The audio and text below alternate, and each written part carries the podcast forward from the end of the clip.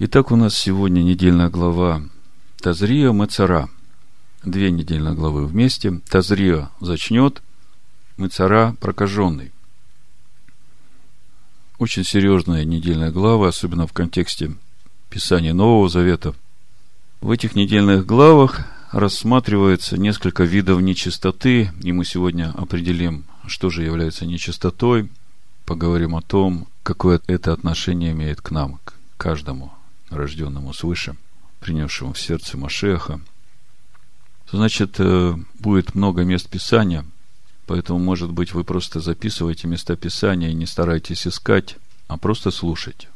Слушайте для того, чтобы уразуметь главные мысли, а потом еще будете смотреть и смотреть эти места Писания, потому что это такой вопрос, в котором каждый сам должен лично для себя получить то откровение, которое Бог ему даст в отношении чистоты и нечистоты.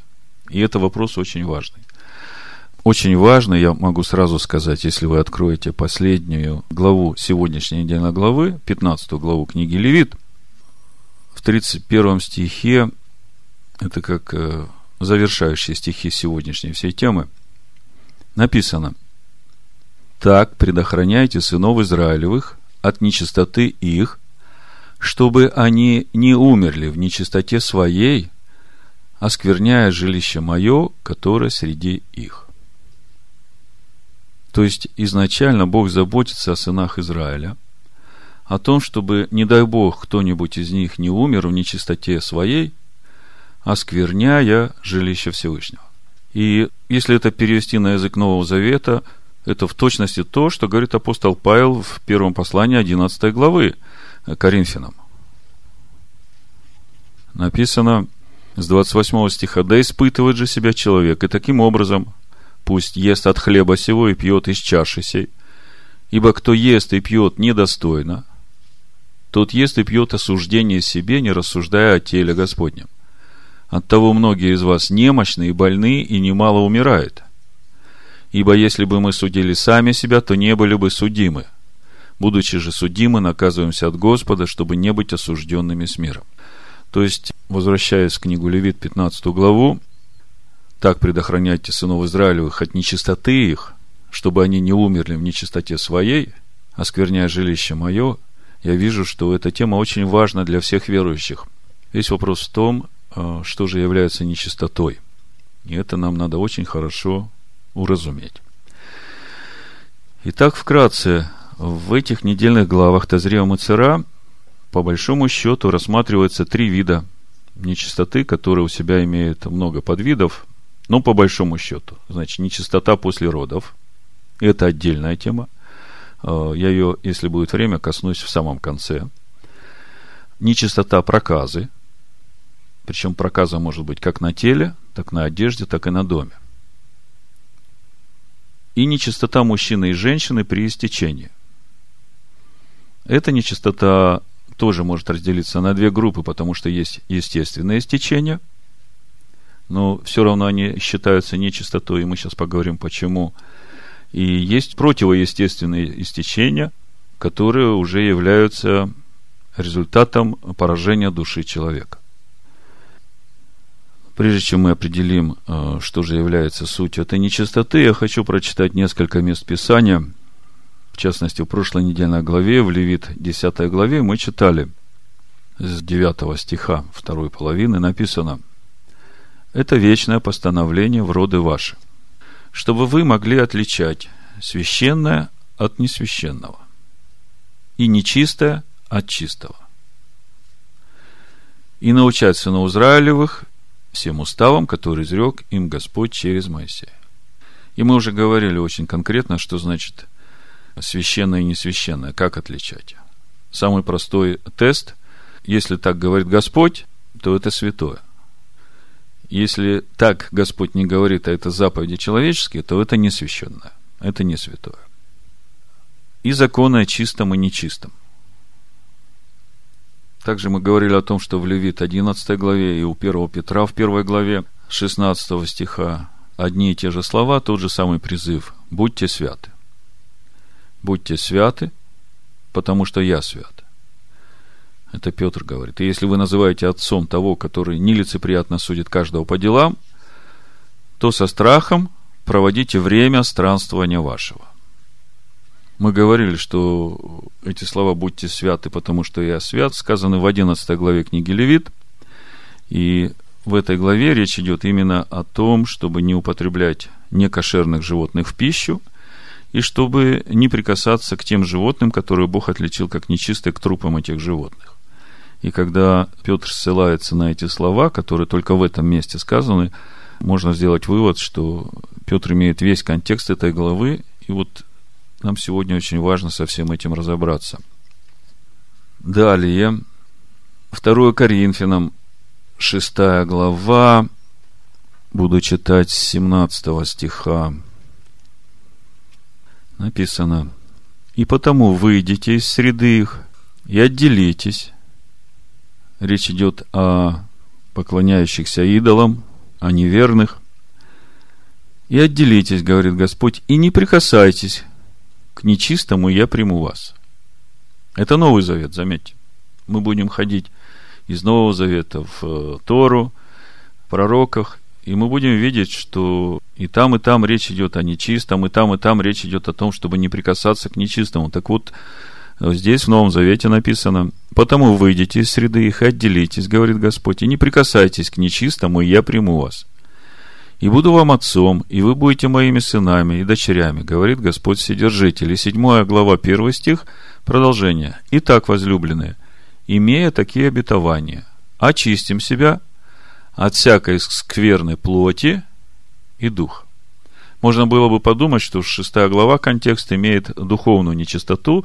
По сути, в контексте там речь идет об идоложертвенном, да? О прикосновении к идольским вещам, в том числе и к учениям.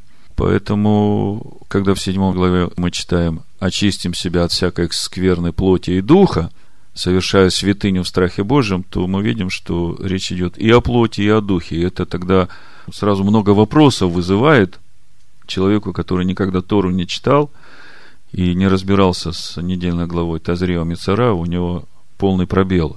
Вы знаете, этот пробел сегодня, это массовый пробел в сегодняшнем христианстве, потому что сколько я пытался найти материалов на эту тему, ничего удобовразумительного не нашел, кроме того, что женщине, которая во время месячных, ей, значит, запрещено участвовать в хлебопреломлении. Это все, что я нашел, причем в интернет-ресурсах православной церкви. То есть понятие чистоты, нечистоты в Новом Завете, оно очень расплывчато, и каждый трактует как хочет, поэтому мы сегодня постараемся для себя хотя бы разобраться, как же оно на самом деле. Еще несколько мест Писания. Вот Иуда, двадцать третий стих, послание Иуды, тоже говорит о нечистоте одежды. В двадцать третьем стихе написано: «А других страхом спасайте, исторгая из огня, обличайте же со страхом, гнушаясь даже одежду, которая осквернена плотью». Это Новый Завет тоже. первое Фессалоникийцам, четвёртая глава, с первого стиха прочитаю. «Засим, братья, просим и умоляем вас Машиахом Иешуа, чтобы вы, приняв от нас, как должно вам поступать и угождать Богу, более в том преуспевали. Ибо вы знаете, какие мы дали вам заповеди от Господина Иешуа. Ибо воля Божия есть освящение ваше». Какая воля Божия по отношению к нам? Освящение наше. «Чтобы вы воздерживались от блуда, чтобы каждый из вас умел соблюдать свой сосуд святости и чести». Мы сегодня, когда будем делать выводы, слово «сосуд» нам очень пригодится, чтобы мы помнили, что мы все сосуды святости и чести, а не в страсти похотения, как и язычники, не знающие Бога. «Чтобы вы ни в чем не поступали с братом своим противозаконно и корыстолюбиво, потому что Господь мститель за все это, как и прежде мы говорили вам и свидетельствовали. Ибо призвал нас Бог не к нечистоте, но к святости. Итак, непокорный не покорен не человеку, но Богу, который и дал нам Духа Своего Святого». Заметьте, здесь в послании Фессалоникийцев перечислены, в общем-то, все духовные вещи, да? И они все названы нечистотой. Ибо призвал нас Бог не к нечистоте, но к святости. Этот момент тоже себе отметьте. Иезекииля двадцать вторая глава, двадцать шестой стих, написано: «Священники ее нарушают закон мой и оскверняют святыни мои, не отделяют святого от несвятого и не указывают различия между чистым и нечистым. И от суббот моих они закрыли глаза свои, и я уничижен у них». Как же все это вместе сложить? Я не хотел бы быть среди тех, кто уничижает Бога и не отделяет святого от несвятого, и не указывает различия между чистым и нечистым. И тем более не хотел бы умолить жертву Иешуа Машиаха. В послании евреям в девятой главе с одиннадцатого по четырнадцатый стих написано: «Но Машиах, первосвященник будущих благ, придя с большей, совершеннейшую скинию, нерукотворную, то есть не такого устроения, и не с кровью козлов и тельцов, но со своей кровью, однажды вошел во святилище и приобрел вечное искупление. Ибо если кровь тельцов и козлов и пепел телицы через окропление освящают оскверненных, дабы чисто было тело, то кольми паче кровь Машиаха, который Духом Святым принес себя непорочного Богу, а очистит совесть нашу от мертвых дел для служения Богу живому и истинному». Значит, уже глядя на это место Писания, два вопроса, которые возникают. Что такое мертвые дела? Откуда они берутся? Где их начало? Это мы сейчас определим. Это тот первый вопрос, который возникает. А второй, значит, кровь тельцова, козлова, пепел телицы через окропление освящает оскверненных, дабы чисто было тело. Скажите мне, в какой момент происходит вот это окропление и освящение оскверненных? В тот момент, когда они уже на стадии выздоровления, когда есть свидетельство того, что болезнь закончилась, и они уже идут на выздоровление. В частности, речь идет о проказе. А если началось выздоровление, то значит, что-то внутри человека поменялось. Давайте сначала определим, что же такое нечистый по сути. Потому что мы очень часто слышим это слово, и хотелось бы в корень посмотреть, что же такое нечистый, откуда это все начинается. Потому что то, что мы читаем в Торе, определение нечистоты, как бы все это говорит о внешних каких-то признаках, да? То есть истечение у мужчины и женщины, два вида истечения. Значит, у мужчины истечение семени, у женщины истечение крови. И никаких других больше истечениях речь не идет, только об этих. И это есть нечистота. И проказа, которая на теле. Вот Вот это вот три вида нечистоты. Да? И вот это Бог называет нечистым. Тогда что объединяет, что общее вот в этих видах нечистоты? Вот если мы сейчас с этим разберемся, тогда нам легче будет ориентироваться в сути нечистоты. В Левит семнадцать одиннадцать написано: «Потому что душа тела в крови». То есть, когда истекает кровь, то истекает частичка души, и она умирает, потому что кровь истекает и погибает.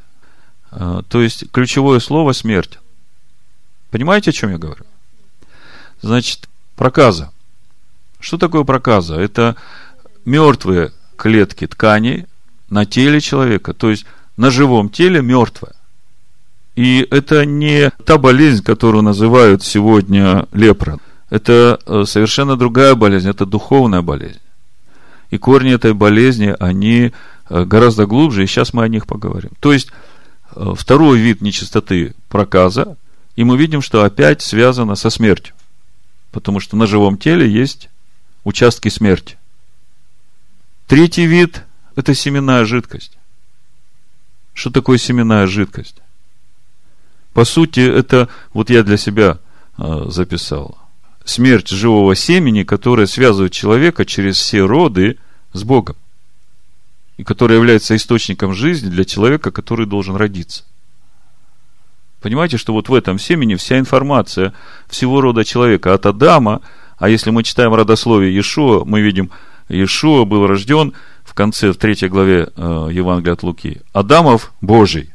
То есть это то, что связывает нас с Богом в сути, потому что там в этом семени вся архитектура, вся духовная конструкция души человека со способностью этой души объединить в себе небесное и земное. И оно живое, это семя. Если оно попадает в нужное место, да, то рождается человек. И это жизнь, это то непрерывное течение жизни, которое Бог вложил в нас. И когда это семя истекает и не зачинает, то оно умирает.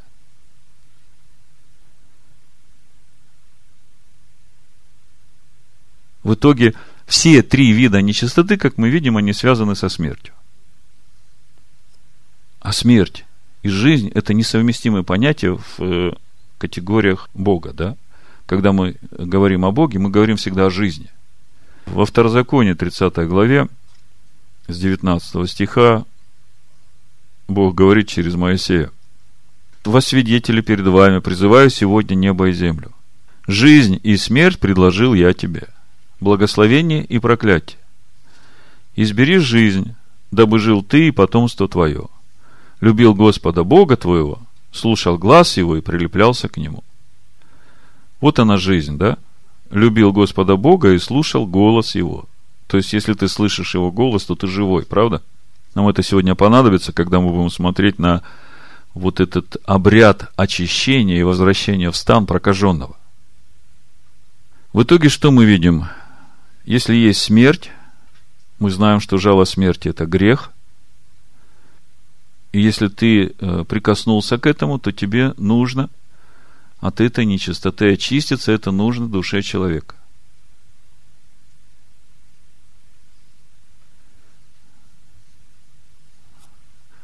Если говорить о причинах этих видимых проявлений нечистоты, я сейчас не говорю о естественных истечениях, да, это нам надо будет возвращаться к Адаму и Еве, об этом поговорим позже, если будет возможность, но мы будем говорить о вот этих проявлениях нечистоты, которые связаны с проказой и с этими истечениями, которые у мужчин, когда семя течет, одна из болезней гонорея, и у женщин, когда кровотечение, которые, ну вот как у женщин, которая в Новом Завете двенадцать лет страдала кровотечением, да, то есть хронические кровотечения. Значит, вот здесь будьте внимательны. Мудрецы говорят, что духовные причины этих внешних проявлений, они в душе человека. То есть, другими словами, болезнь души уже проявляется на теле. И они называют десять духовных причин болезни души, в результате которых на теле начинает проявляться вот эта нечистота. Служение идолам, прелюбодеяние, убийство, осквернение имени Всевышнего. Это принесение ложной клятвы. Возведение хулы на Всевышнего, отрицание справедливости Всевышнего. К примеру, помните, как Голиаф поносил Бога, и Рабсак, когда пришел с войсками, Иерусалим окружил во времена Езекии. Значит, обкрадывание людей, жульничество, завышение качества товара, злоупотребление служебным положением, завышенная самооценка, эгоистичное отношение к ближним, злоречие, завистливость, дурной глаз. То есть вот эти вот э, все названные причины являются болезнью души, которая в итоге может проявиться на теле человека. И когда я думаю, почему Тора не называет сама вот эти причины духовные, а называет уже вот эти проявления, которые уже на теле. Вы понимаете, что это уже человек настолько упорствует в своем духовном недуге, да, что это уже выходит наружу на тело. Я думаю, почему Тора говорит именно о внешних вещах? Почему она сразу не сказала об этих внутренних вещах? Как вы думаете, почему? Чем отличается э, вот мы, верующие Нового Завета, которые слышат голос Бога в сердце своем. Когда что-то начинаешь думать неправильно или делать неправильно, ты сразу слышишь обличение.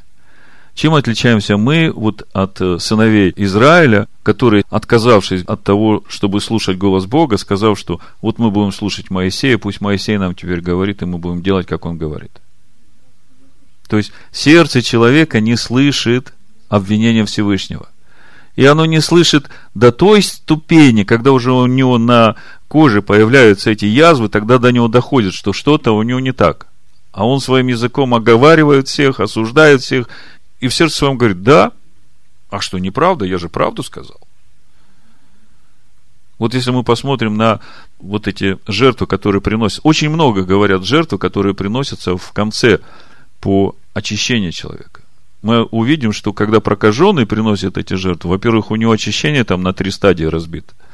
И среди этих жертв есть две жертвы. Одна повинность, а другая за грех. Казалось бы, зачем? Потому что жертва повинности, она такая же, как за грех. И мудрецы говорят, вот эта жертва говорит о том, что он даже говоря грех, он не признавал до конца свой грех. Он говорит, а что? Ну и сказал, да, но я же правду сказал, да. И вот это дополнительная жертва за грех. Одна повинность, другая за грех, а потом уже жертва всесожжения. То есть по жертвам можно даже увидеть проблему. Так вот, если мы сейчас с этим знанием духовной причины болезней души, которые проявляются на теле, перейдем в Новый Завет и прочитаем Марка, седьмую главу, с двадцатого стиха, то мы увидим, что здесь Иешуа как раз и называет все эти духовные причины заболевания души, о которых мы в книге Левит читаем, которые уже вышли на тело. С двадцатого стиха Иешуа говорит: далее сказал: исходящее из человека оскверняет человека. Заметьте, здесь точка стоит. И когда мы подойдем к концу, мы вернемся к этому месту Писания, чтобы определить для себя, что же для нас чисто, что нечисто, да? Исходящее из человека оскверняет человека. Дальше. Ибо извнутрь, из сердца человеческого исходят злые помыслы, прелюбодеяния, любодеяния, убийства, кражи, лихаимство, злоба, коварство, непотребство, завистливое око, богохульство, гордость, безумство. Тот, кто из вас записывал эти десять признаков мудрецов, вы можете сравнить. Практически то же самое. Все это зло извнутрь исходит и оскверняет человека. Тогда скажите мне, Иешуа, вот сейчас, сказав эти слова, он отменяет законы нечистоты? Расширил пределы определения нечистоты или сузил для человека? Вот с этим нам надо будет разобраться сейчас. Но первое, что можно сказать, вот когда мы послание Евреям девятую главу читали о крови Иешуа Машеха, которая лучше, чем кровь тельцов и козлов, которая очистит совесть нашу от мертвых дел, да? И у нас вопрос был, а что же это за мертвые дела такие? Во! Вот это и есть мертвые дела. Потому что именно вот эти мертвые дела, которые в сердце, если человек дает им место в своем сердце, в конечном итоге эта мертвость выйдет у него на теле. Понимаете, как это связано? Если человек в сердце дает место вот этим мертвым делам, вот этому злу, то в конечном итоге это проявится на теле человека, как проказа или как истечением. В итоге мы видим, что Иешуа не отменяет законы нечистоты. Он просто говорит, вот эта нечистота, она начинается здесь, вот в сердце. А в послании Евреям написано, что его кровь очищает наши сердца от этих мертвых дел. Не просто очищает, она освобождает нас от желания жить этими мертвыми делами. Она дает нам силу противостоять этому. Но, тем не менее, идем дальше. У нас сегодня задача главная. Каждому для себя получить откровение о том, что же для него чисто, а что нечисто. Поэтому движемся дальше. Значит, первая мысль. Логично предположить, если в сердце человека нет этих мертвых дел, то никакой проказы и никакого истечения не будет. Правда? Это же так просто. В таком случае можем ли мы сказать, что Иешуа отменил законы ритуальной нечистоты?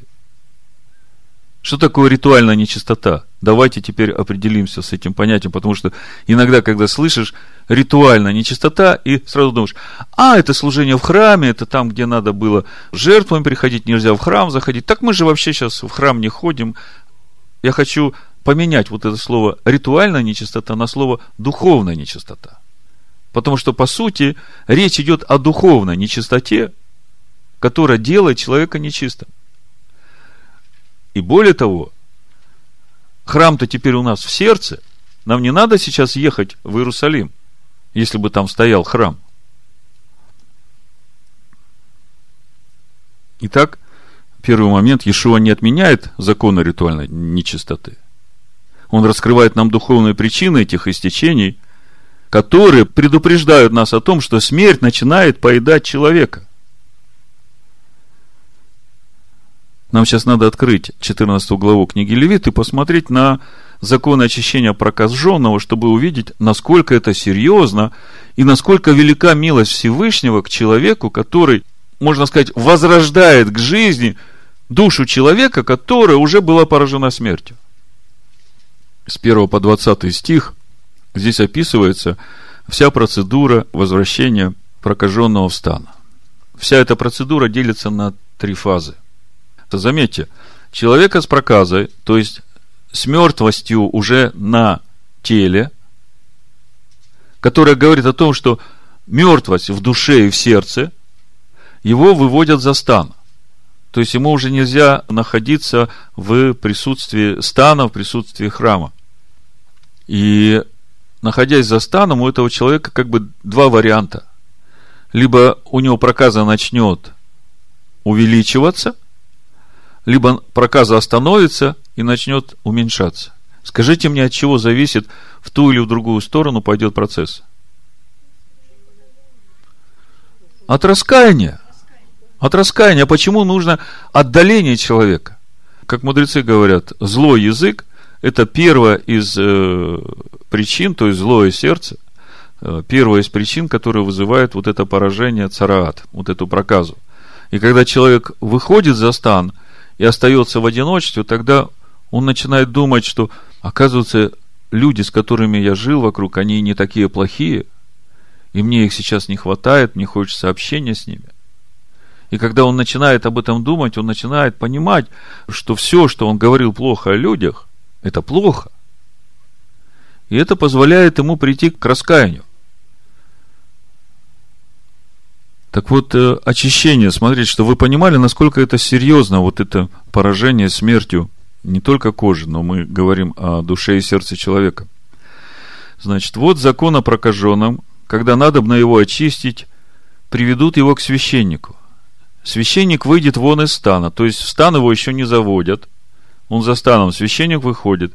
Если священник увидит, что прокаженный исцелился от болезни прокажения, то священник прикажет взять для очищаемого двух птиц, живых, чистых, кедрового дерева, червленую нить и сопа, и прикажет священник заколоть одну птицу над глиняным сосудом над живой водою, то есть две птицы, а совершенно одинаковые. Одну берут, закалывают, и над сосудом водой закалывают, чтобы кровь туда, в воду капала. Помните, истекла из него кровь и вода. Вам это что-то напоминает? Я хочу вам сейчас показать, что все вот эти вот элементы, которые здесь указаны, они указывают на Машеха. Значит, э, а сам он возьмет живую птицу, кедровое дерево, червленую нить. Заметьте, возьмет живую птицу. То есть, первую птицу принесли в жертву. Кровь и вода.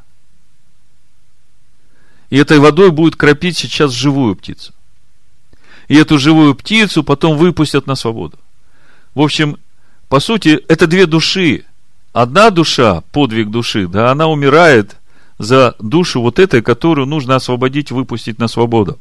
Значит, а сам он возьмет живую птицу, кедровое дерево, червленая нить и исоп. Кедровое дерево, червленая нить и исоп – это все указывает на жертву Машеха. На кедровой э, перекладине он был распят.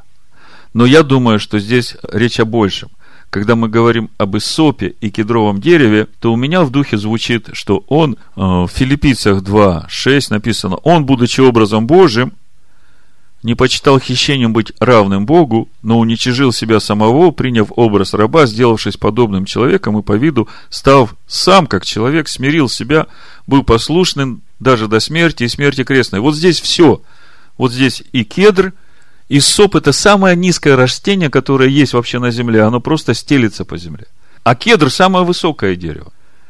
Так вот, будучи образом Божьим, не почитал хищением быть равным Богом. Смирил себя, вот эссоп. А вот эта червленая нить, по сути, это шерстяная нить, которая окрашена в красный цвет. И когда я смотрю на эту шерстяную нить, окрашенную в красный цвет, я вижу Агнца, который заклан за нас, кровь которого течет и сделала его шерсть красной, понимаете? То есть мы видим, что здесь есть уже указание на Машиаха. Так смотрите, сколько этапов проходит прокаженный, чтобы его вернуть к жизни. Сначала идет окропление кровью и водой этой птицы и выпускается на свободу. Что значит кровью и водой?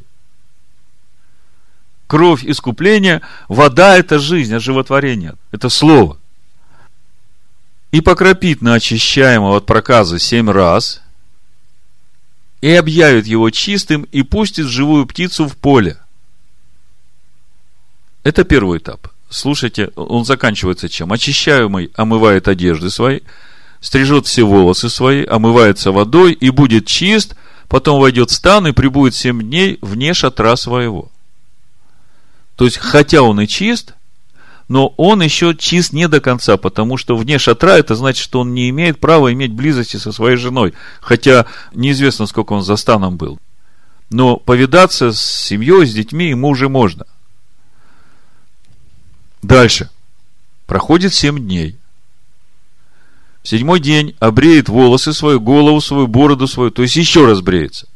Он перед этим уже, когда его окропили, он весь побрился, принял микву, вошел в стан чист. Через семь дней опять полностью все волосы обревают с него, омывают тело свое водою и будет чист.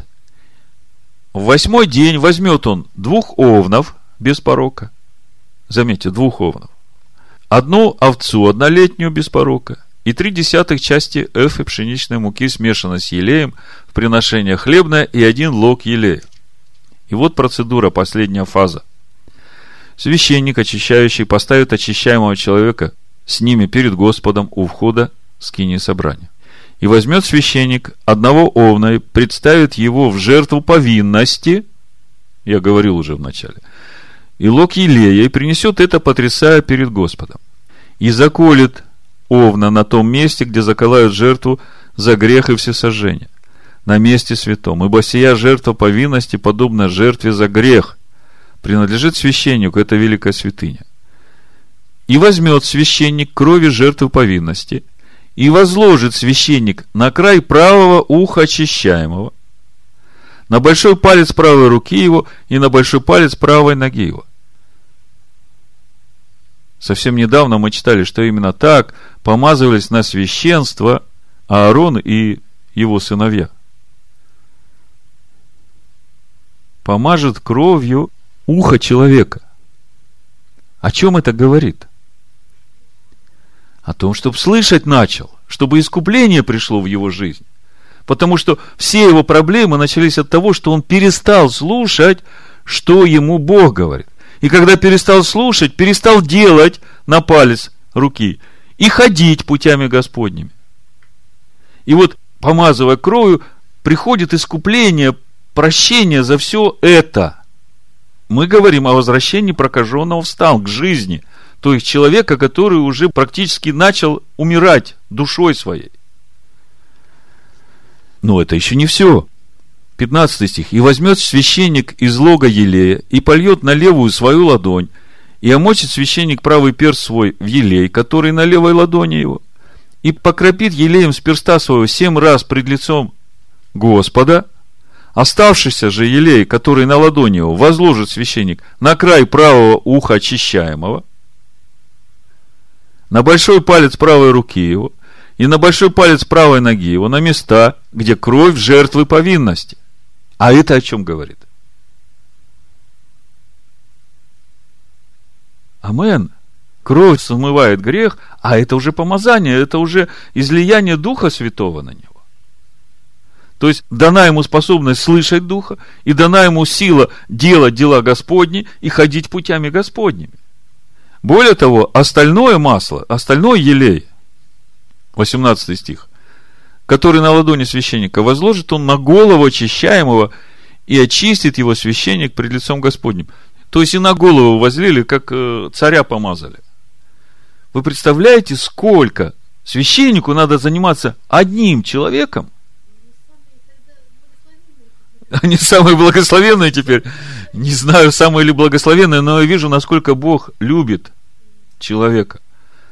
Насколько Он заботится о том, чтобы человека вернуть в жизнь полноценно. Но это же все Бог в Машиахе Иешуа сделал для нас. Потому что мы все были там мертвыми. Мы все были такими прокаженными, мертвыми, за станом, вдали от общества израильского, чужды завета обетования, были безбожниками в мире, ходили по воле князя, действующего в этом мире, будучи сынами противления, чадами гнева.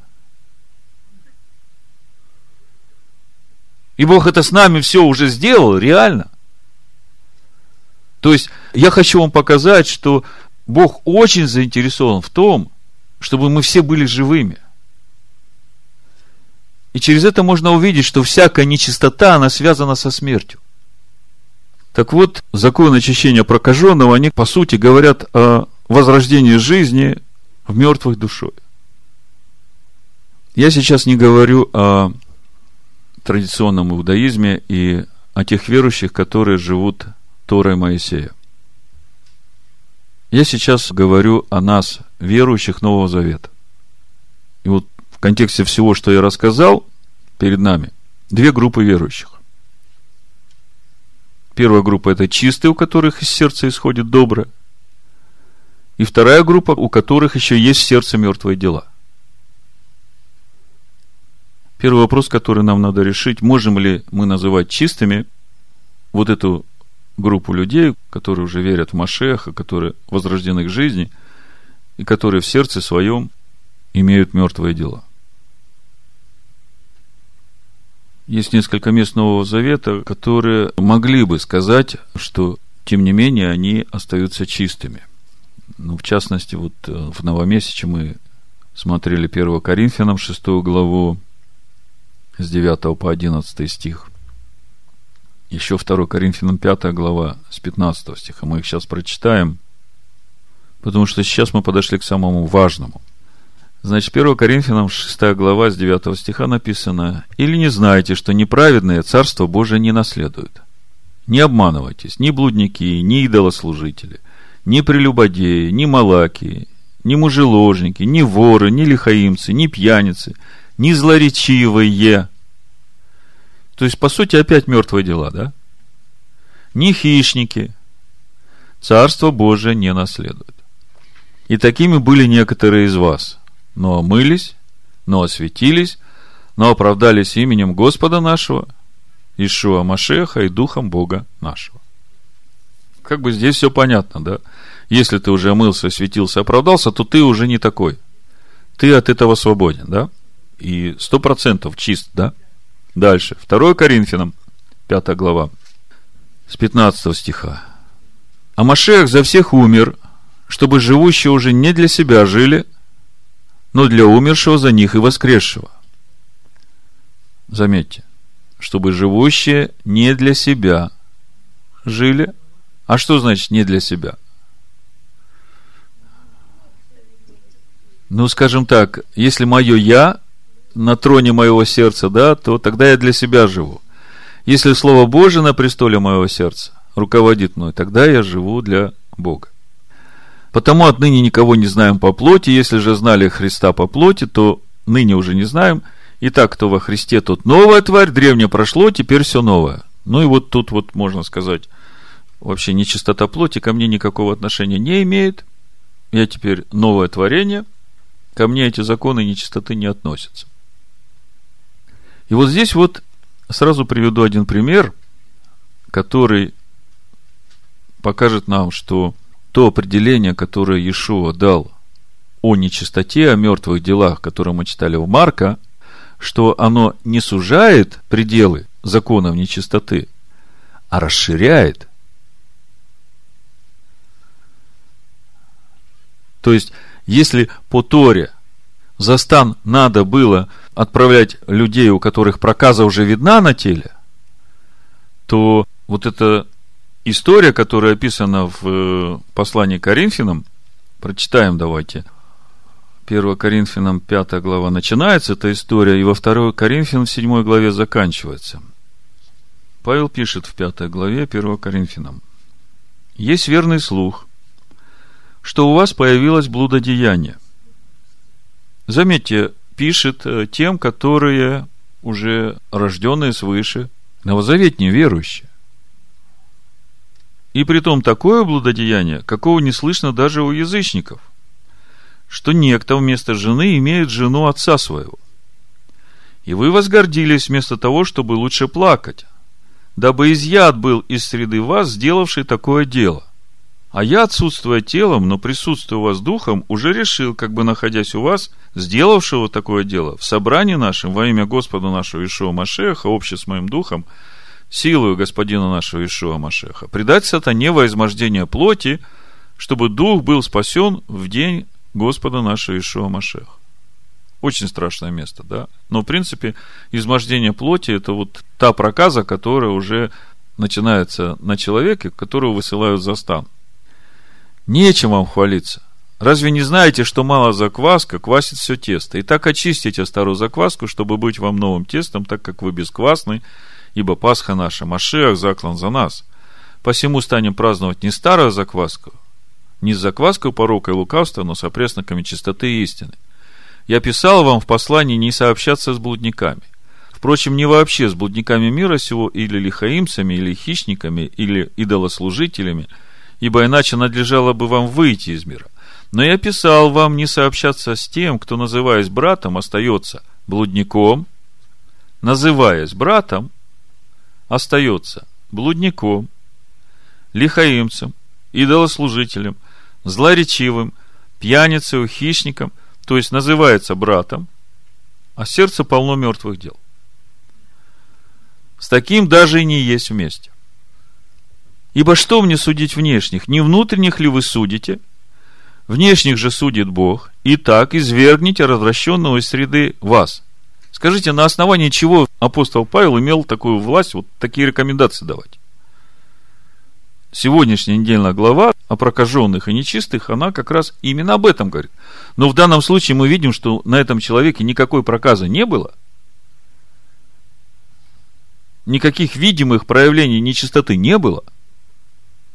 То есть мы видим, что законы нечистоты, по сути, они расширились, потому что они сразу указывают на духовные проблемы в сердце. И эти мертвые дела в сердце делают мертвым человека, его нужно за стан, для того, чтобы он одумался. То есть, если кто-то мне сейчас скажет, что если ты уверовал в Иешуа Машеха, то ты уже чист на всю оставшуюся жизнь, то я скажу, вот посмотрите вот эту историю, и мы увидим, что может быть и так. И поэтому понятие чистый, нечистый для новозаветних верующих остается. Идем дальше. Значит, то, что нечистых надо за стан, с этим у нас понятно, с новозаветным верующим, да? Второй вопрос, который нам надо разобрать, это прикосновение. Прикосновение чистых к нечистым. И мы будем говорить о внешних прикосновениях и о внутренних прикосновениях. Но то, что внутреннее прикосновение делает сразу нас нечистыми, это понятно.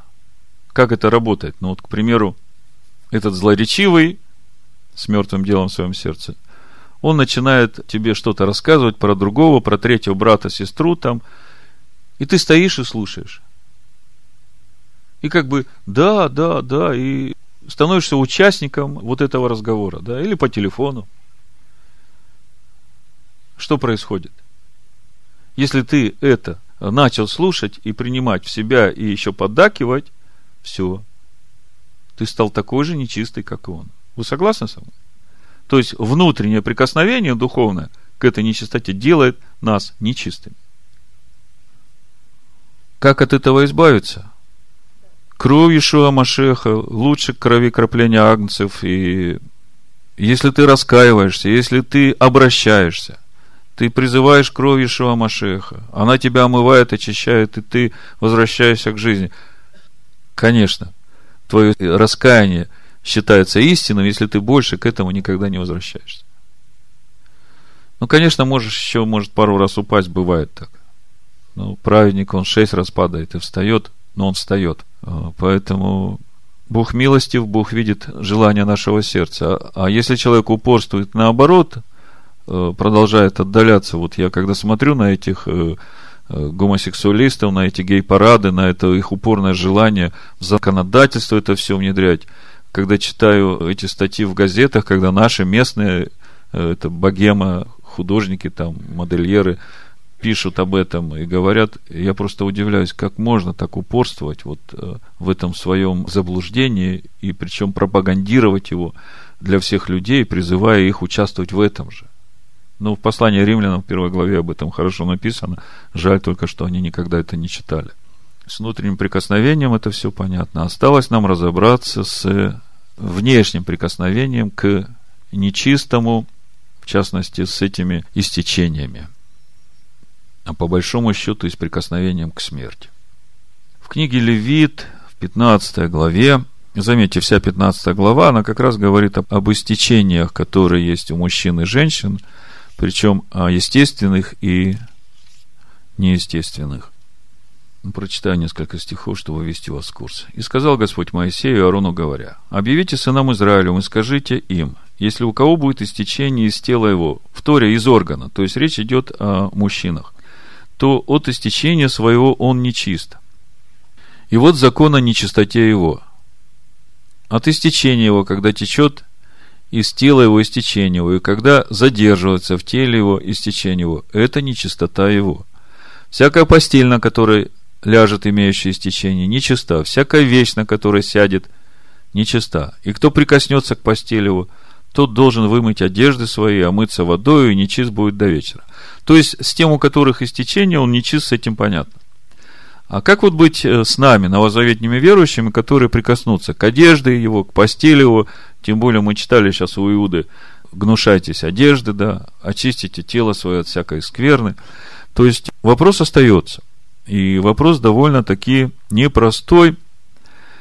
Дальше идут истечения, женские истечения, двадцать восьмой стих, пятнадцатая глава. «Когда она освободится от истечения своего, тогда должна отсчитать себе семь дней, и потом будет чиста. Восьмой день возьмет она себе двух горлиц или двух молодых голубей и принесет их священнику ко входу скини собрания, и там жертва за грех будет, другая за всесожжение». Сейчас я хочу разобраться вот с этими прикосновениями верующих Нового Завета, которые чистые, вот к этому нечистому, и хочется понять, остаются ли они чистыми. Помните, мы у Иешуа прочитали, исходящее из человека оскверняет человека, да? Марка седьмая глава, двадцатый стих, когда он дальше там говорит о мертвых делах в сердце. Но этот стих стоит отдельно, исходящее из человека оскверняет человека. То есть, для меня вот это уже какое-то понимание, то есть, с этим все понятно, исходит из человека, умирает, связано со смертью, хорошо для человека, чтобы очиститься от этого. Тут вопросов не возникает. А вопрос возникает, а как быть тем, которые прикасаются к этому, которые сели на эту постель, которые в троллейбусе сели, вы же не знаете, на что вы сели, да? В столовой, много всяких возможностей прикоснуться к нечистому. Как же это в отношении к новозаветным верующим? Тем более, что Бог предупреждает, значит, всех нас предохранять сынов Израилевых от нечистоты их, чтобы не умерли в нечистоте своей, оскверняя жилище мое. Значит, ну, первое, изначально, прежде чем мы начнем дальше говорить, хочется сказать, что все заповеди, которые Бог дает, они во благо человеку. То есть, это не для того, чтобы унизить человека или оскорбить его, а для того, чтобы защитить его и сохранить его. Поэтому, если мы с этой точки зрения будем относиться ко всем заповедям, тогда у нас совсем другая позиция будет. Но, тем не менее, сейчас я просто прочитаю несколько примеров из Писаний Нового Завета. И мы попытаемся вместе разобраться, противоречит ли это законам Торы, о которых мы сейчас читаем, или же есть еще что-то, чего мы просто еще не понимаем или не видим. И я говорю еще раз, мне не хочется быть тем, который отменяет что-то или убавляет от Торы, и вместе с тем мне не хочется быть тем, который уничижает то, что Иешуа Машиах сделал для нас. Поэтому я просто сейчас прочитаю несколько примеров из Нового Завета, а потом мы попробуем найти обоснование в Торе тому, на каком основании Иешуа и апостолы это все делали. Более того, мы даже увидим примеры в Торе, которые говорят о том, что такое возможно. Так вот, Лука восьмая глава, сорок третий сорок восьмой стих, описывается история, когда женщина, страдавшая кровотечением, прикоснулась к Иешуа Машиаху. Мы читали это в Новомесяче, но я прочитаю, потому что я хочу все места Писания прочитать. Это очень важно. сорок третий стих и дальше. «Женщина, страдавшая кровотечением, двенадцать лет, которая, сдержав на врачей все имение, ни одним не могла быть вылечена, подойдя сзади, коснулась края одежды его. И тотчас истечение крови у нее остановилось. И сказал Иешуа: кто прикоснулся ко мне? Когда же все отрицались, Петр сказал и бывший с ним: наставник, народ окружает тебя и теснит, и ты говоришь: кто прикоснулся ко мне?» То есть Иешуа говорит о том, кто прикоснулся ко мне, не потому, что он не почувствовал, что он стал нечистым, а потому, что он почувствовал. Но Иешуа сказал: прикоснулся ко мне некто, ибо я почувствовал силу, исшедшую из меня. Женщина же, видя, что она не утаилась, трепетом подошла и, пав перед ним, объявила ему пред всем народом, по какой причине прикоснулась к нему и как тотчас исцелилась. Он сказал ей: дерзай, черь, вера твоя спасла тебя, иди с миром. Значит, для тех, кто еще не знает, к чему прикоснулась эта женщина, она прикоснулась к цицит, к заповедям Бога. Если понимать, что Иешуа Машиах – это живое слово Бога, если даже сегодня женщина страдает кровотечением, то есть один рецепт, который принесет ей исцеление. Прикоснись к заповедям Бога. Сблизься с Богом. И тогда исцеление твое придет к тебе. Дальше. Матфея восьмая глава. То есть, женщина, страдающая кровотечением, прикоснулась к нему, и Иешуа не посчитал себя нечистым. Согласны, да? Матфея восьмая глава, с первого стиха. «Когда же сошел он с горы, за ним последовало множество народа. И вот подошел прокаженный, и, кланяясь ему, сказал: Господи, если хочешь, можешь меня очистить. Иешуа, простерши руку, коснулся его и сказал: хочу, очистись. И он тотчас очистился от проказа. И говорит ему Иешуа: смотри, никому не сказывай, но пойди, покажи себя священнику и принеси дар, какой повелел Моисей во свидетельство им». И мы сейчас разбирали процедуру очищения прокаженного, мы видим, что это огромный труд для священника. То есть мы видим, что Иешуа к прокаженным прикасается, это не делает его нечистым. Дальше прикосновение к мертвым. Вот прежде чем прикоснуться к мертвым, мы еще будем изучать закон о рыжей телице, но я хочу, чтобы мы прежде открыли числа девятнадцатую главу, потому что одно дело прикоснуться, можно сказать, к начатку смерти и стать нечистым, а другое дело прикоснуться полностью к мертвому. И в законе о рыжей телице в девятнадцатой главе книги чисел написано, это там, где пепел рыжей телицы приготавливается. Написано с одиннадцатого стиха: кто прикоснется к мертвому телу какого-либо человека, нечист будет семь дней. Он должен очистить себя сею водою в третий день и в седьмой день, и будет чист. Если же он не очистит себя в третий и седьмой день, то не будет чист. Но этого пока достаточно. То есть прикосновение к мертвому телу тоже делает человека нечистым. Причем не до вечера, как мы читали, когда прикасается к постели или к человеку, у которого истечение. А на семь дней нечистое очищение нужно в третий и седьмой день. И мы об этом еще будем подробно говорить. Но сейчас в контексте прикосновений, мы говорим о внешних прикосновениях, читаю дальше. Лука, седьмая глава, с одиннадцатого стиха. «После сего Иешуа пошел в город, называемый Наин, и с ним шли многие из учеников его и множество народа. Когда же он приблизился к городским воротам, тут выносили умершего, единственного сына у матери, а она была вдова. И много народа шло с нею из города. Увидев ее, Господь сжалился над нею и сказал ей: не плачь. И, подойдя, прикоснулся к одру. Несшие остановились, и он сказал: юноша, тебе говорю, встань. Мертвый, поднявшись, сел и стал говорить. И отдал его Иешуа матери его». То есть мы видим, что Иешуа прикоснулся к одру. А здесь вот в девятнадцатой главе книги чисел дальше написано, что кто прикоснется к гробу, к кости или войдет в комнату, где человек умер, он также нечист семь дней.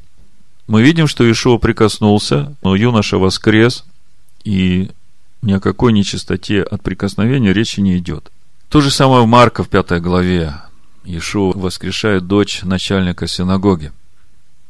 С тридцать пятого стиха по сорок третий прочитайте, я уже не буду читать, но идея понятна. Но вы можете сказать, и каждый, кто будет слушать, может сказать: это же Сын Бога, это же Иешуа Машиах. Но Иешуа тоже ходил в человеческом теле, заметьте. В книге Деяний, в девятой главе, аналогичная ситуация с Петром. И тут уже как бы не работает эта оговорка о том, что это же был Иешуа.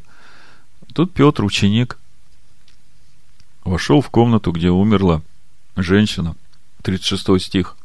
В Иопии находилась одна ученица именем Тавифа, что значит серна. Она была исполнена добрых дел и творила много милостынь. Случилось в те дни, что она занемогла и умерла. Ее омыли и положили в горнице. И как Лидда была близ Иопии, то ученики, услышав, что Петр находится там, послали к нему двух человек просить, чтобы он не замедлил прийти к ним. Петр встал, пошел с ними, и когда он прибыл, ввели его в горницу, и все вдовицы со слезами предстали перед ним, показывая рубашки и платья, какие делала серна, живя с ними. Петр встал, всех выслал вон, и, преклонив колени, помолился, и, обратившись к телу, сказал: «Тавита, встань». И она открыла глаза свои, увидев Петра, села. Он, подав ей руку, поднял ее, призвал святых и вдовиц, поставил ее перед ними живою. Это сделалось известным по всей Иопии, и многие уверовали в Господа. И довольно дней пробыл он в Иопии у некоторого Симона кожевника. Петр заходит в комнату, там, где покойник, и остается чистым. Матвея, десятая глава, с пятого по восьмой стих. Иешуа дает поручение своим ученикам. «Сих двенадцать послал Иешуа и заповедал им, говоря: на путь к язычникам не ходите, и в город Самарянский не входите, а идите наипаче к погибшим овцам дома Израилева. Ходя же, проповедуйте, что приблизилось Царство Небесное. Больных исцеляйте, прокаженных очищайте, мертвых воскрешайте, бесов изгоняйте, даром получили, даром давайте». Как вы понимаете, исцелять мертвых, исцелять прокаженных — это надо быть в контакте с ними. Ну и ученики после того, как воскрешали мертвых, исцеляли прокаженных, они проходили эти дни очищения, о которых Тора говорит. Ну как бы об этом мы нигде ничего не читаем. И тогда какой-то тупик получается. Мы знаем, что Машех — это слово Бога. И мы читаем о том, что прикосновение к нечистому делает нечистым. Иешуа тоже прикасался, да. Ученики прикасались. Тогда в чем же дело? Что Тора устарела. Смотрите дальше. Помните, Петр, значит, в Иопии воскрешает эту женщину и живет у Симона кожевника. И это как раз именно то место, где Бог показывает Петру эту, этот сосуд с нечистыми животными. Помните, да? И тут же Бог говорит, что я очистил, то не почитай нечистым. И он приходит тогда к Корнилию и говорит: мне Бог открыл, чтобы я не почитал никакого человека нечистым. Это двадцать восьмой стих. И сказал им: вы знаете, что Иудею, десятая глава книги Деяний, возбранено сообщаться или сближаться с иноплеменником, Почему возбранено? Потому что иудей куда ни зайдет, к язычнику, там везде все будет нечисто.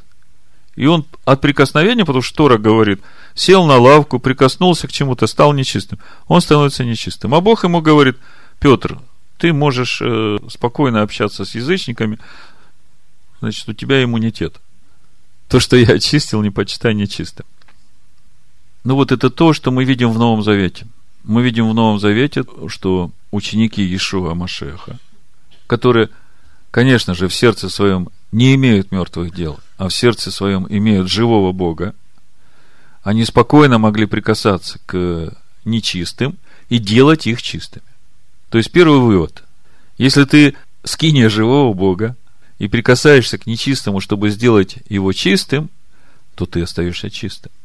Если ты сам стал источником нечистоты, но я имею в виду семяизвержение или месячная женщина, потому что то, что выходит из нас, делает нас нечистым, да, то тогда законы нечистоты работают. Тогда, как в Торе написано, мужчина до вечера, значит, нечист, женщина семь дней отсчитала, восьмой день чиста. Так вот, на каком же основании все это работает? Вот я хочу сейчас еще привести несколько примеров из Торы и пророков, которые, собственно, говорят о том же самом, хотя в то время еще Иешуа Машиах не умер и не воскрес. В частности, третья книга Царств, семнадцатая глава, семнадцатого по двадцать четвёртый стих, рассказывается история о том, как Илий, Илья пророк, жил у вдовы из Сарепты Сидонской. И у вдовы умирает сын, ну, с семнадцатого стиха. После этого заболел сын этой женщины, хозяйки дома, и болезнь его была так сильна, что не осталось в нем дыхания. И сказала она Илии: что мне и тебе, человек Божий? Ты пришел ко мне напомнить грехи мои и умертвить сына моего. И сказал он ей: дай мне сына твоего. И взял его с рук ее и понес его в горницу, где он жил, и положил его на свою постель. И воззвал Господу и сказал: Господи Боже мой, неужели ты и вдове, у которой я пребываю, сделаешь зло, умертвив сына ее? И, простершись над отроком трижды, то есть лег на него, он воззвал Господу и сказал: Господи Боже мой, да возвратится душа отрока сего в него. И услышал Господь голос Илии, и возвратилась душа отрока сего в него, и он ожил. И взял Илия отрока, и свел его из горницы в дом, и отдал его матери, и сказал: Илия, смотри, сын твой жив. И сказала та женщина Илии: теперь-то я узнала, что ты человек Божий, и что слово Господне в устах твоих истина. Знаете, поведение Илия, да, не хочется никого обижать, но если бы он находился в традиционном иудейском мышлении, да, то Илия бы сказал: не делай меня нечистым, да, я не хочу прикасаться к умершему, да. Или делает совсем по-другому. Он берет его на руки, умершего ребенка, ложится на него, и ребенок становится живой. Конечно, или после этого не является нечистым. То же самое в четвертой книге Царств с Елисеем. Это женщина, санамитянка, у нее ребенок заболел. Помните, не было у нее ребенка. Елисей говорит: что бы ей хорошего сделать? Ну и говорит: вот через год у тебя будет ребенок. И этот ребенок заболел. Значит, это четвертое Царств, четвертая глава, с тридцать второго стиха. И вошел Елисей в дом, и вот ребенок умерший лежит на постели его. И вошел, и запер дверь за собой, и помолился Господу. И поднялся, и лег над ребенком, и приложил свои уста к его устам, и свои глаза к его глазам, и свои ладони к его ладоням, и простерся над ним, и согрелось тело ребенка, и встал, и прошел по горнице взад и вперед. Потом опять поднялся и простерся над ним, и чихнул ребенок раз семь, и открыл ребенок глаза свои. И позвал он Гиези и сказал: позови эту сунамитянку. И тот позвал. Она пришла к нему, и он сказал: возьми сына твоего. И подошла, и упала ему в ноги, и поклонилась до земли, и взяла сына своего, и пошла. Ну, как бы с пророками все понятно. Непростые ребята. Если я вам скажу, что сегодня Машиах нам дал такую же силу, то мне хотелось бы, чтобы вы в это поверили. Я не случайно читаю сегодня все эти места Писания, чтобы пробудить вас. Пока не воскрешу, не поверю. Хорошо, читаем дальше. Ну, скажем так, это пророки. Но у нас сейчас главный вопрос, противоречит ли это Торе? Идем ли мы против Торы? И это очень важный вопрос. Поймите, вот эту проповедь будут слушать ортодоксальные иудеи, которые верят в Машиаха. Если не дать им достаточных обоснований из Торы, они же возмутятся. Это затронет их очень тонкие струны, глубокие веры. Да и мне не хочется идти против Бога. Кто я такой, чтобы от Торы отнимать? Я не заинтересован в этом первый.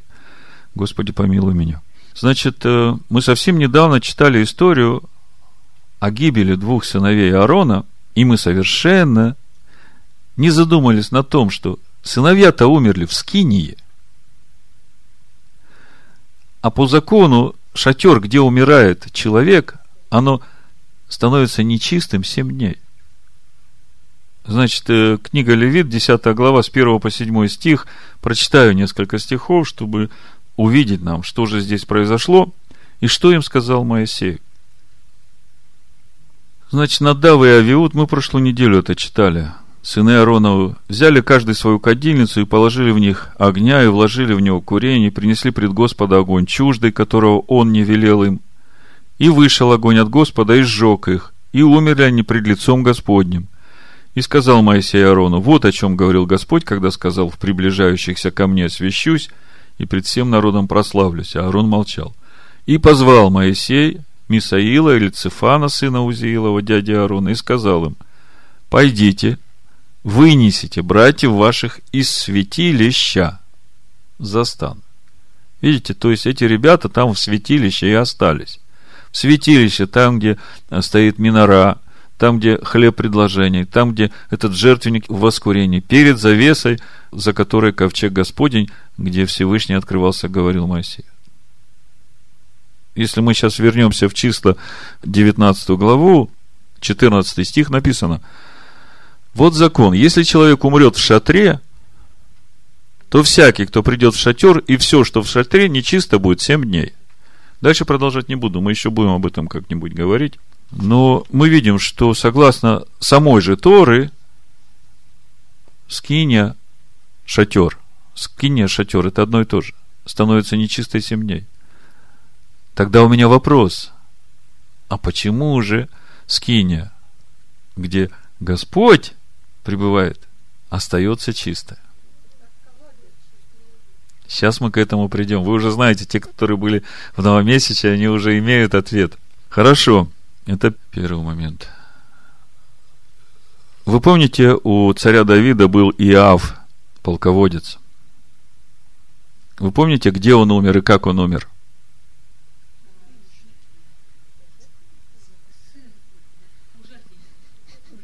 А жертвенник где стоял?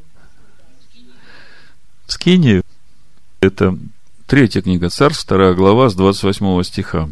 Слух об этом дошел до Иоава, так как Иоав склонялся на сторону Адонии, а на сторону Соломона не склонялся. И убежал Иоав в скинию Господню, и ухватился за роги жертвенника. И донесли царю Соломону, что Иоав убежал в скинию Господню, и что он у жертвенника. И послал Соломон Ванею, сына Иодаева, говоря: пойди, умертви его. И пришел Ванея в скинию Господню и сказал ему: так сказал царь, выходи. И сказал тот: нет, я хочу умереть здесь. Вы знаете, что все, что прикоснется к жертвеннику, освящается. Жертвенник освящает. И сказал тот: нет, я хочу умереть здесь. Ванея передал это царю, говоря: так сказал Иоав, и так отвечал мне. Царь сказал ему: сделай, как он сказал, и умертви его, и похорони его, и сними невинную кровь, пролитую Иоавом с меня, из дома отца моего, и так далее. То есть, еще раз мы видим, и речь не идет о том, что скиния была осквернена. Что же это все нам говорит, и где же в Торе можно найти обоснование для всего этого? Заметьте, мы сейчас говорим о том, остается ли чистый чистым от прикосновения внешнего к нечистому. Есть два места Писания в Торе, которые дают нам понимание того, что здесь нет никаких нарушений Торы. Первое место – это книга Левит, одиннадцатая глава. С двадцать второго стиха по тридцать шестой буду читать, чтобы понять контекст. Написано, книга Левит, одиннадцатая глава, с двадцать второго стиха. «И все, на что упадет, которое-нибудь из них мертвое». Речь идет о нечистых животных. «Всякий деревянный сосуд, или одежда, или кожа, или мешок, и всякая вещь, которая употребляется на дело, будут нечисты.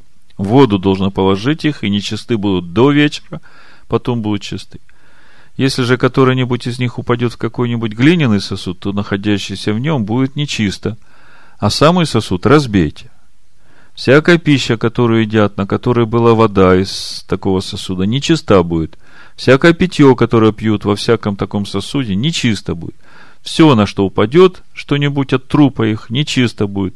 Печь и очаг должен разломать, они нечисты, и они должны быть нечисты для вас». То есть, до этого места однозначно понятно. Если прикоснулась труп нечистого к чему-нибудь у тебя в доме или к тебе, то ты нечист. тридцать шестой стих. «Только источник и колодец, вмещающие воду, остаются чистыми. А кто прикоснется к трупу их, тот нечист». Значит, Левит одиннадцать тридцать шесть говорит о том, что источник и колодец остаются чистыми, даже если туда упадет нечистое. Еще другое место. Числа, девятнадцатая глава, это та же самая глава о рыжей телице, четырнадцатый-пятнадцатый стих, написано: «Вот закон. Если человек умрет в шатре, то всякий, кто придет в шатер, и все, что в шатре, нечисто будет семь дней». пятнадцатый стих. «Всякий открытый сосуд, который не обвязан и не покрыт, нечист». Помните, я вначале говорил, соблюдайте сосуды свои в чести, да? Значит, всякий сосуд, который не обвязан и не покрыт, речь идет о покрытии сосуда. Теперь переходим к расшифровке этих понятий источника и покрытого сосуда. Иоанна седьмая глава, тридцать седьмой тридцать девятый стих, написано: «В последний же великий день праздника стоял Иешуа и возгласил, говоря: кто жаждет, иди ко мне и пей. Кто верует в меня, у того, как сказано в Писании, с чрева потекут реки воды живой. Сие сказал он о духе, которую имели принять верующие в него, ибо еще не было на них Духа Святого, потому что Иешуа еще не был прославлен». Вот она характеристика источника, да? «Кто верует в меня, у того потекут реки воды живой, и сие сказал он о Духе». Скажите, в скинии кто пребывал? Дух, Дух Божий. То есть, скиния – это было место источника Божьего Духа для всего мира. Можно сказать, больше источника в мире до прихода Иешуа не существовало, да? И когда в скинии умерли Надав и Авиуд, когда во дворе скинии был убит Иав, это не сделало скинию нечистым. И есть обоснование в Торе. Почему не сделало? Потому что если в источник упадет, то источник остается чистым. Дальше, по поводу умерших. Значит, если сосуд не покрыт, то становится нечистым. И когда сегодня традиционный иудаизм и иудеи читают все законы Торы, то, в отличие от нас, они как раз и являются непокрытыми сосудами. Значит, Исход, двадцать пятая глава, шестнадцатый по двадцать второй стих, говорится о крышке, о покрытии, которое должно быть на ковчеге.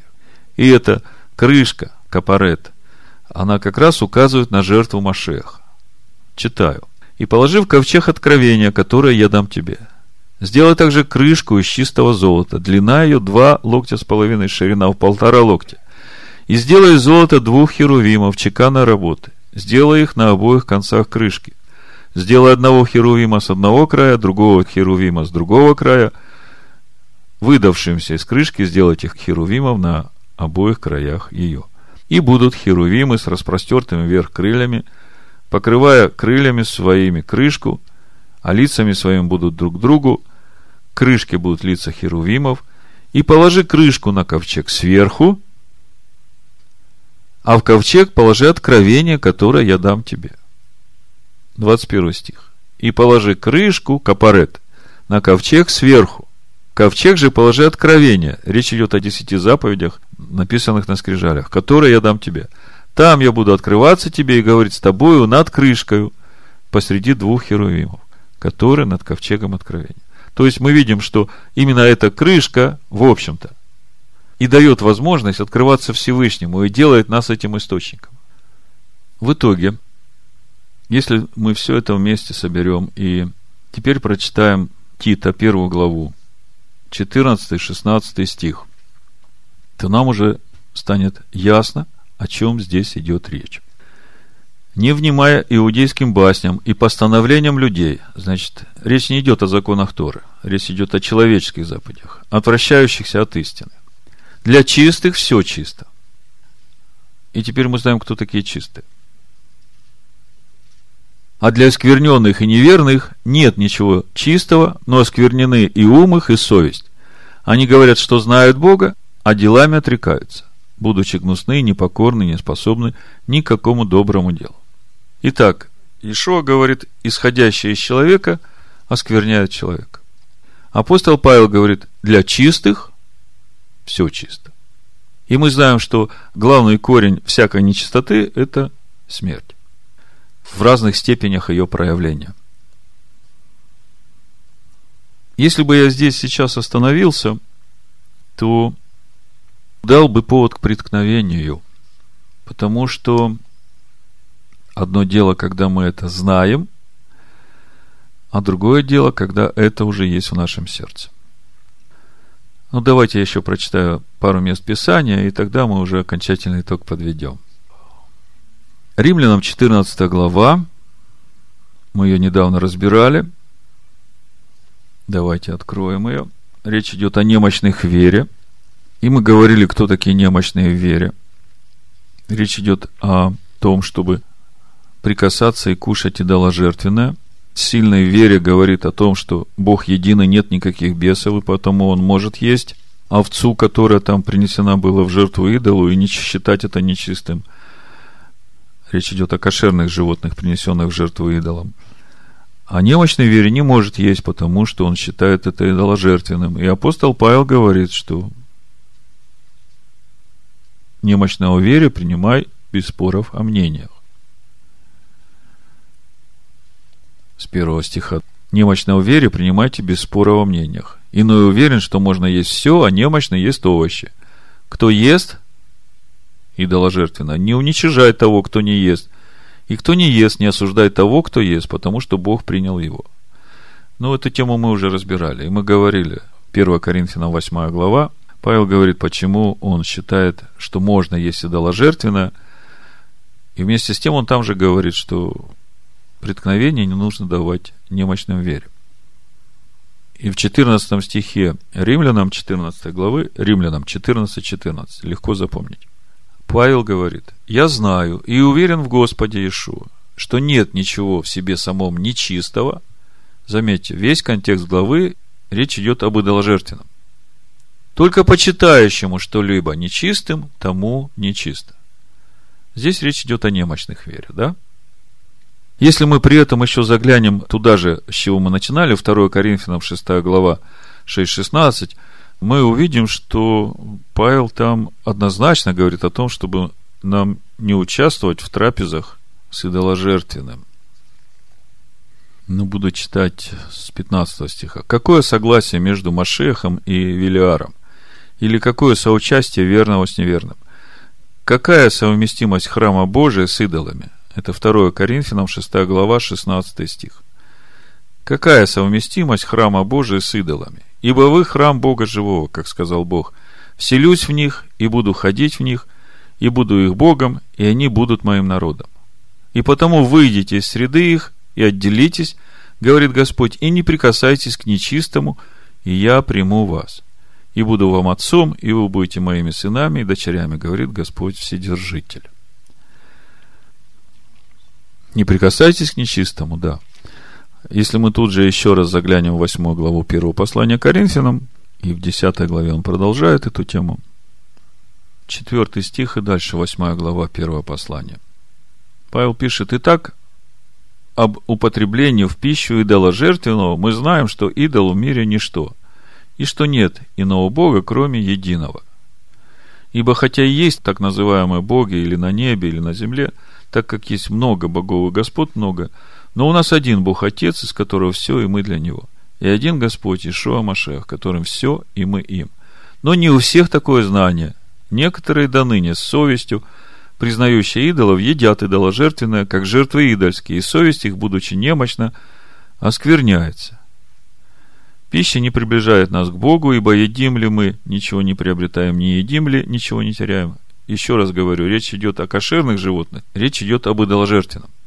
Потому что пищей Писание называет то, что Бог определил как пища.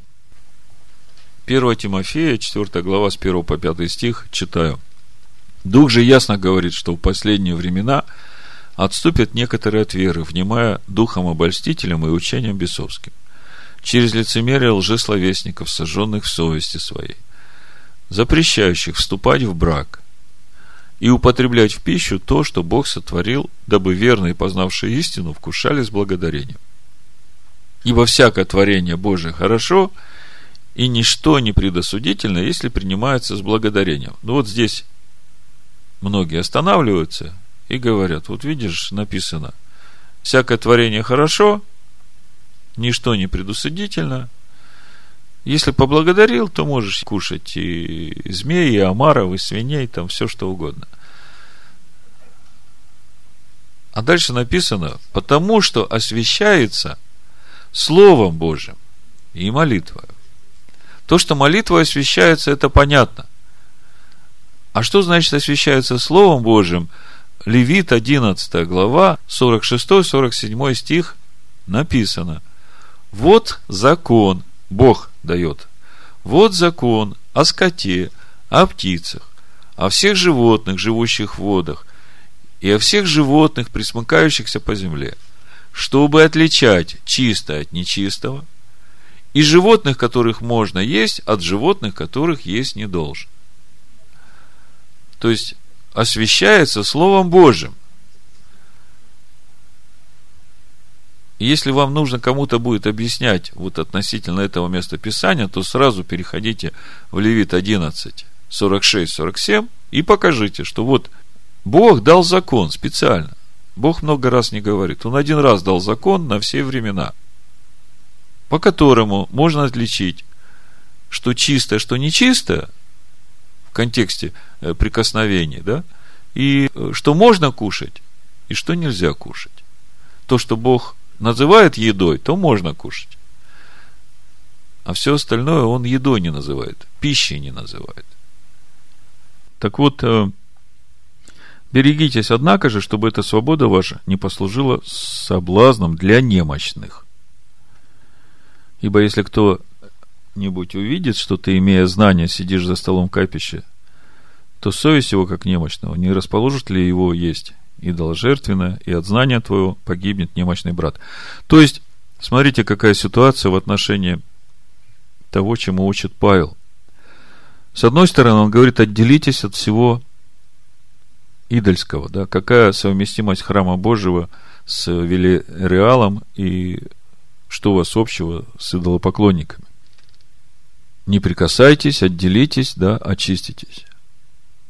Тут он говорит, что можно прикасаться, можно есть, и все нормально для сильных.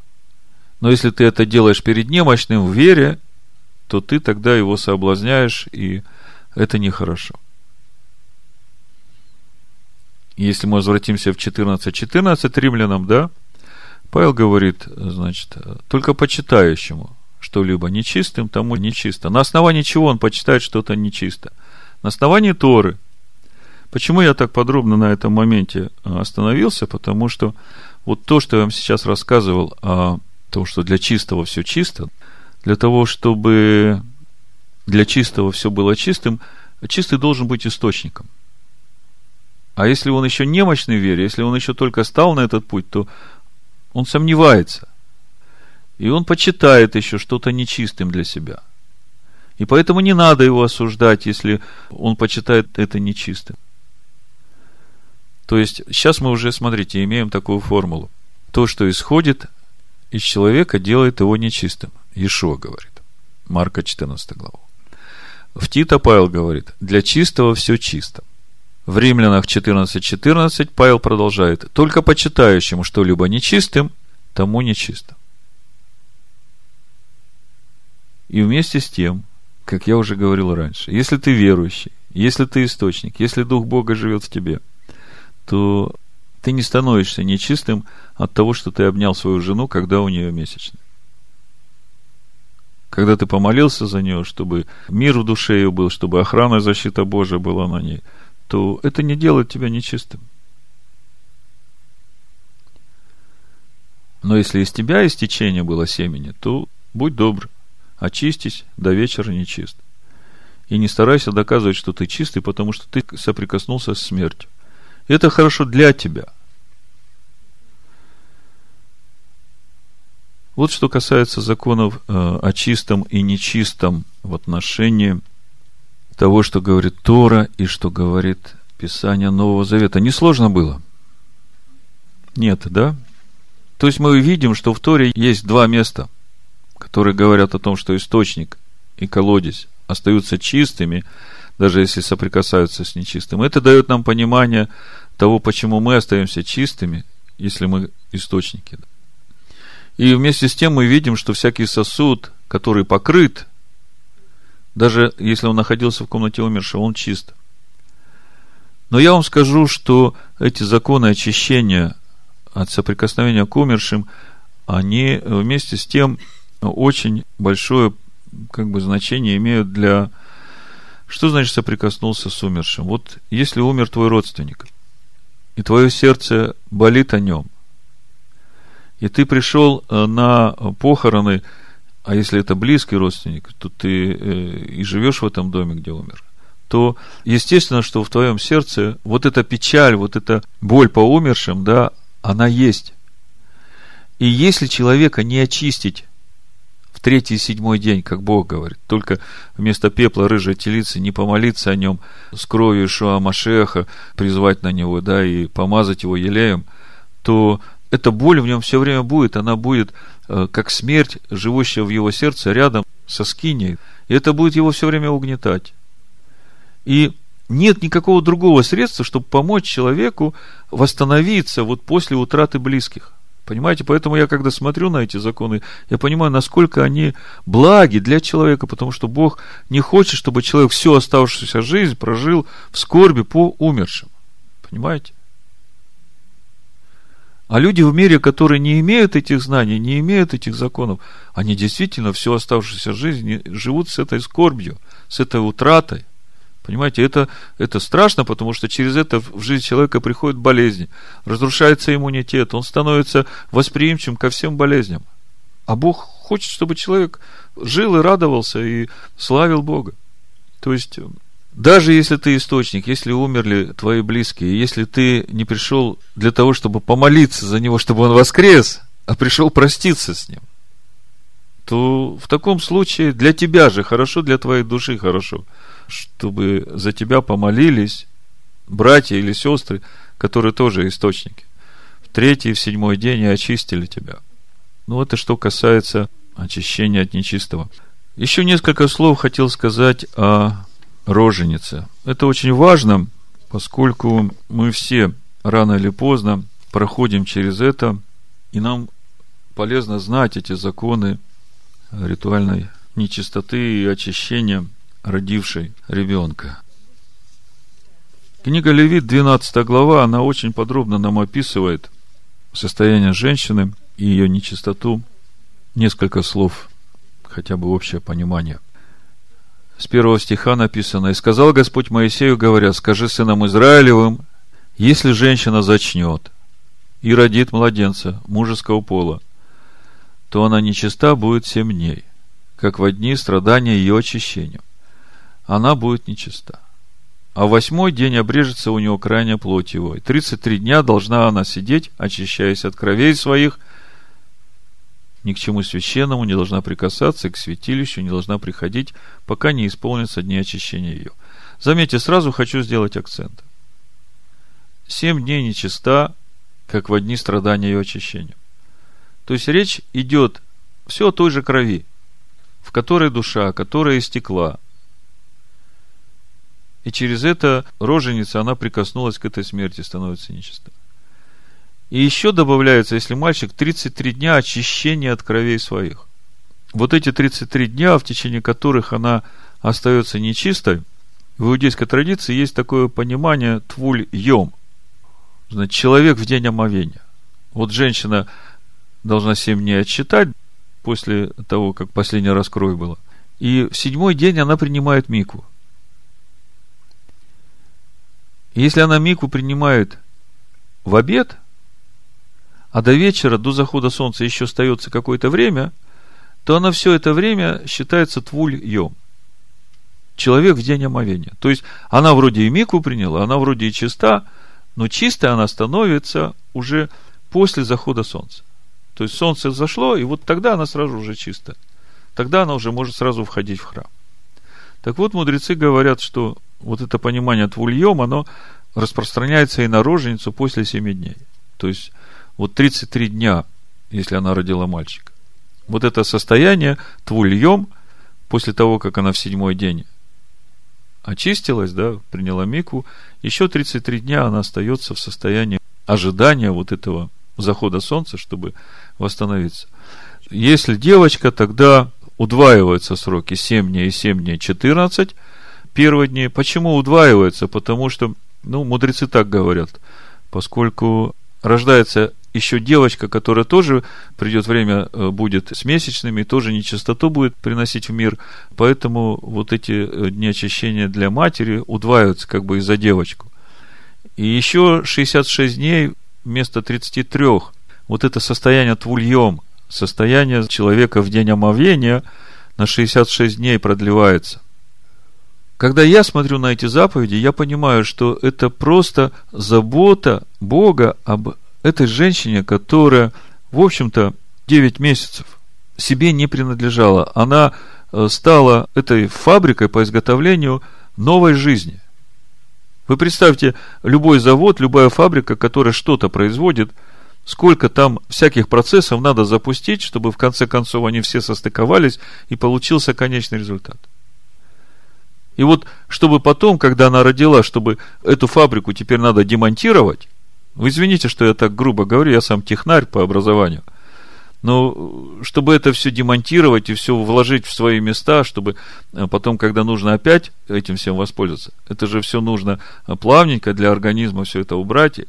И женщина в это время, она же, она живет жизнью, да, она кушает, она кормит ребенка, она в каком-то общении. И Бог говорит, что вот в это время, если мальчик родился, то вот эти тридцать три дня тебе лучше быть в покое, тебе лучше никуда не выходить, тебе лучше не иметь общения с внешним миром, поскольку в это время ее психика неустойчива.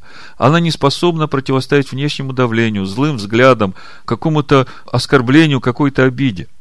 То есть, она духовно не в силе, она не в себе еще, она как бы не обрела саму себя заново.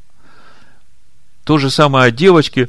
Почему девочки удваиваются этот срок до шестидесяти шести дней? Потому что одно дело просто человека сотворить. Но не она, а Бог там творит. Давид говорит, я вообще до сих пор не понимаю, Господи, как ты там в чреве женщины эти кости творишь, младенца, и все это вот так вот устраиваешь. И для меня это тайна.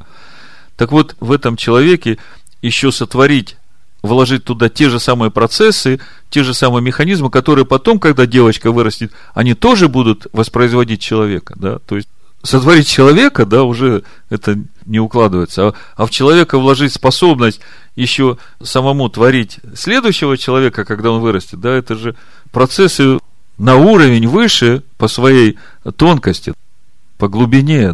А представьте, это же все в женщине, в теле ее происходит. И это же тоже какие-то резервы, ресурсы затрагивает. Это же тоже надо разворачивать эти все механизмы, мощности. А потом же это все надо аккуратненько собрать и свернуть. И поэтому для женщины, которая родила девочку, удлиняется этот срок четырнадцать и шестьдесят шесть, и в итоге восемьдесят дней. И это не есть какое-то наказание, это наоборот, я говорю, это как милость, это как отпуск, который дается женщине, чтобы ее никто не трогал. Потому что э, вот муж получил недавно одно письмо, вот почему, значит, она нечиста, там, тридцать три дня, и такой тон, как будто бы, куда ее деть? Она меня тут нечистой делает. Я говорю, да не с женой проблема. Ты в это время должен быть для нее охраной, защитой, вообще стать стеной вокруг всего, чтобы ничто ее не беспокоило, чтобы никакой враг, никакая тьма, никакое зло не могло в твои пределы войти.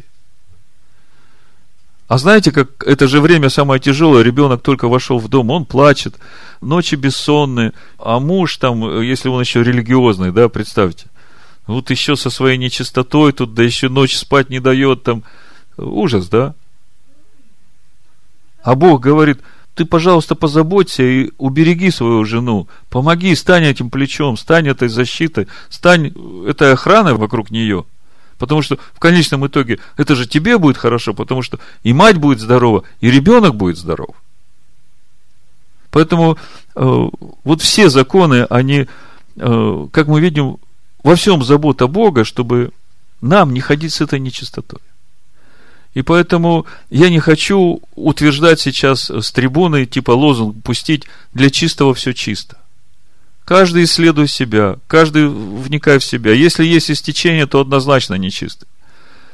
А что это значит? Это значит, что надо очиститься, потому что если с истечением приступлю к святыням, Павел в одиннадцатой главе говорит, оттого вы многие немощные и больны, потому что с нечистотой приходите ко мне, не только с сердцем, но и с истечениями, то оттуда у вас болезнь. А я больше вам скажу, говоря о законах очищения для женщины, вот когда у нее кончились месячные, и вот эти семь дней, которые предназначены ей для того, чтобы очиститься от кровей своих. Да, если в это время происходит э, интимная близость женщины с мужчиной, то потом у женщины очень много заболеваний вот именно на женской теме. Рак матки и всевозможные эти болезни, это вот э, из-за того, что люди не знают этих законов. Мудрецы говорят, что ни в одном народе, ни в одной религии, да, вот в Египте, ни у кого не было вот этих законов чистоты человеческого тела, чистоты души.